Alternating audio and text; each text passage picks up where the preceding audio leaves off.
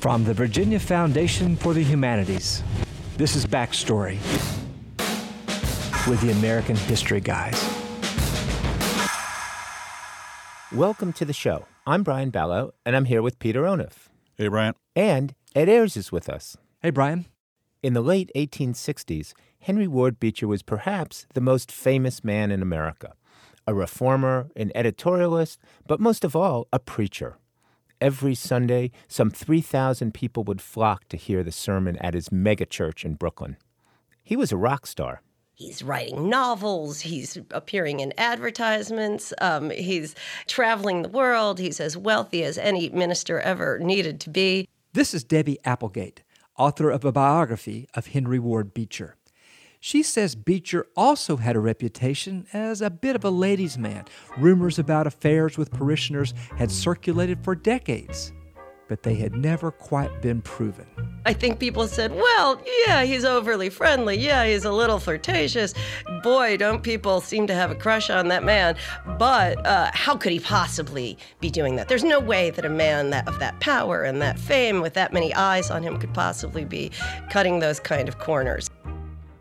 In 1870, that began to change. A member of Beecher's church, Elizabeth Tilton, told her husband Theodore that she had had an affair with Beecher. Pretty soon, the gossip spread within the church. At first, the pastor's alleged affair wasn't considered fit for public conversation, but that was about to change. Well, in 1872, a magnificent wild card enters the picture a woman named Victoria Woodhull. Victoria Woodhull was a radical. She wore her hair cut short like a man's, had a seat on the New York Stock Exchange, and campaigned for women's suffrage but not just for the vote, but for also for divorce, for birth control, for uh, what was called then free love, the uh, which we now call American culture. I'm pretty sure, but the idea that you should be able to love who you wanted whenever you wanted without benefit of clergy or marriage, and these things were all an anathema to most Americans. At the minimum, they were very, very controversial. In 1872, Woodhull was running for U.S. President on the Equal Rights Party ticket. And since Beecher was a very prominent, liberal minded reformer, Woodhull thought he could give her campaign a boost, so she asked for his endorsement. Now, Beecher was an advocate for women's suffrage, but all this stuff about birth control and free love, well, that was just a little extreme for the pastor of such a prominent church. So Beecher refused to endorse her. And that's when Woodhull got mad. She decides to hell with this. She's going to take Henry down because, to her mind, he is the ultimate hypocrite. Here's a man who seems to be practicing free love. Here's a man who preaches to 20 of his mistresses every Sunday, as people like to say, but he refuses to stand up for the principle of free love in, in the press. Woodhull, in addition to being a presidential candidate and a clairvoyant, also ran her own newspaper, and she desperately needed money. So in November 1872, she published a salacious story alleging not only that Beecher was having an affair with Elizabeth Tilton, but that the two performed, quote, terrible orgies in front of the Tilton children. And when she does, it is like a bombshell has gone off. Uh, all the other papers can now pick it up. All the people in his church go absolutely out of their mind uh, with frustration and anger, and then the whole thing explodes.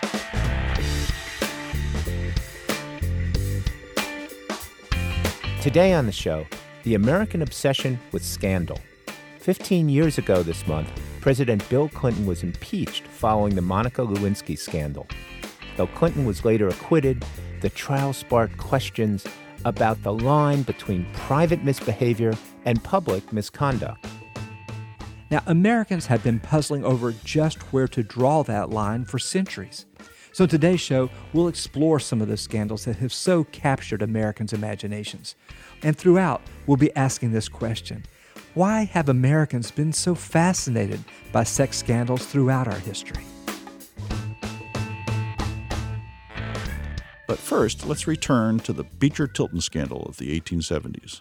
To understand just how explosive Victoria Woodhull's allegations were, you have to understand who Henry Ward Beecher was in American culture.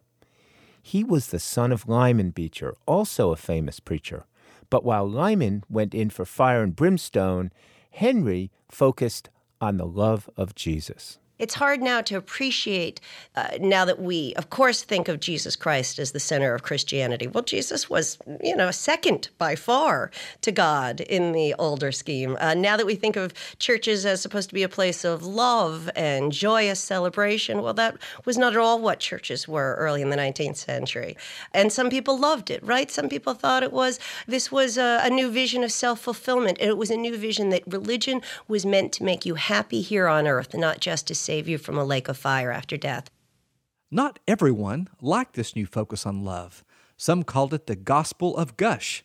They said that Beecher should spend a little less time on love and a little more time on God's law.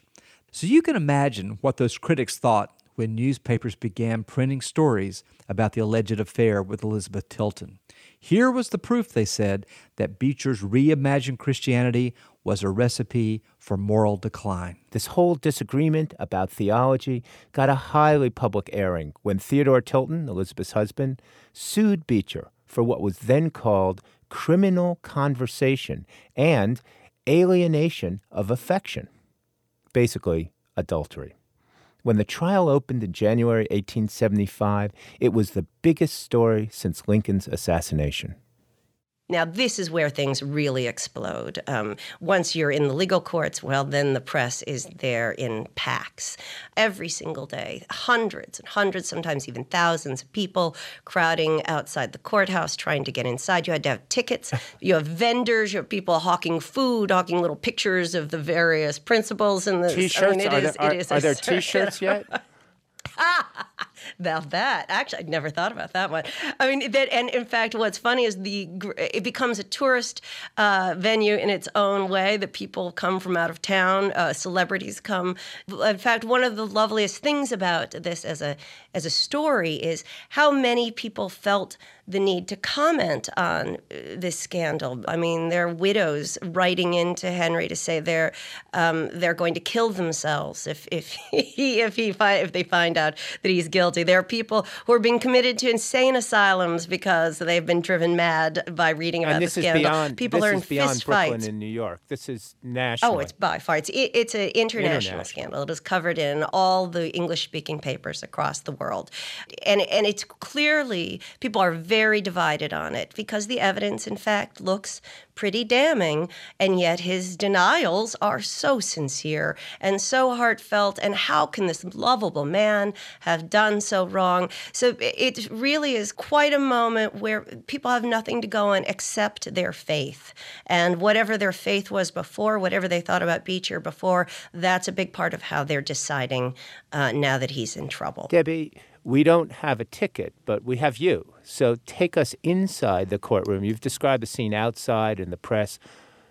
Take us through some of the uh, most dramatic scenes in this trial. Well, every single day, uh, Henry's wife, Eunice, uh, arrives, and that is clearly a big part of what works. If your wife shows up, I mean, I think we all, anyone right. so who's watched any scandals knows this. Right, you roll out the wife. Right, exactly. If you've got the wife there looking adoringly at you, it really goes a long way. Um, Henry himself, frankly, does not do very well on cross examination. He says, I don't know, I don't remember, something close to 100 times. Uh, of course, the press counts every time. He looks uh, confused and befuddled in just that kind of suspicious way that makes you think they don't want to remember. But then, when he's on his direct examination, where he gets to speak, he charms the room enough that uh, it really seems like he has turned the tide. Whereas Theodore Tilton, he may have rightness on his side, uh, but in the end, he seems crabby. He seems vindictive. Uh, we we Americans don't like we may not, we may not like uh, hypocrisy, but we certainly don't like uh, vengeance. Uh, and in the end, that was what saved Henry. The trial jury could not decide on a verdict. Uh, in the end, it was nine in favor of his innocence, three in favor of his guilt. So it's a hung, a hung uh, jury. a hung jury. Was Beecher's reputation damaged by this scandal? Well, he lucked out in the sense of having a hung jury. Uh, that definitely uh, gave enough room to those who wanted to have doubt. It allowed them to continue to have their doubts. To those who already had made up their mind that he was guilty, it allowed that to continue. But what it really meant was that he could continue to go on almost as if nothing happened. He lives for 10 more years. Um, he never loses the support of his church. In fact, his church grows during the scandal. In fact, he makes more money in the last 10 years of his life than he did the rest of the, uh, prior to it. This is really one of the lessons, I think, is that who really suffers in these scandals? When you think of like a, a Jimmy Swaggart or it, the ones who really fall are like the Eliot Spitzers, the ones who were the scolds, the ones who um, the hypocrisy is it just stinks out loud because all they were were the people who wanted to make everyone follow the rules. Henry was the opposite. Henry was, and, and this is probably why it worked for Bill Clinton. He never claimed to be a man of the law. He claimed to be a man of love. He claimed that, hey, we, sh- we all have flaws. Let's live and let live. And I am as flawed as any one of you. And it just makes it so much easier to forgive someone who has from the beginning always said, I am no better better than you. Debby, this scandal sounds like it was the scandal of the century, um, at least among non political scandals. Why did it have so much resonance for Americans in the 1870s? I think because Henry Ward Beecher really represented in his personal life, in his family history, um, a transition from an older puritanical way of approaching morality, of your relationship with God, to what we would think of as a modern way of approaching all of those mm-hmm. things. So that part of what it is is here's a man who represents modernity, here's a man who represents the loosening of rules. Is it true that that's a slippery slope towards just, you know, being a libertine, being able to do whatever you want regardless? I don't know that we've decided that, but at the time it was very much undecided. That was very much a real live debate. And so when he was accused of this, it was a chance for everyone to debate it out loud at the top of their lungs.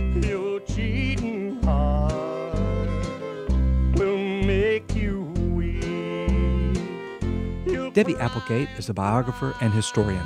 Her Pulitzer Prize winning biography of Henry Ward Beecher is called The Most Famous Man in America. It's time for a quick break.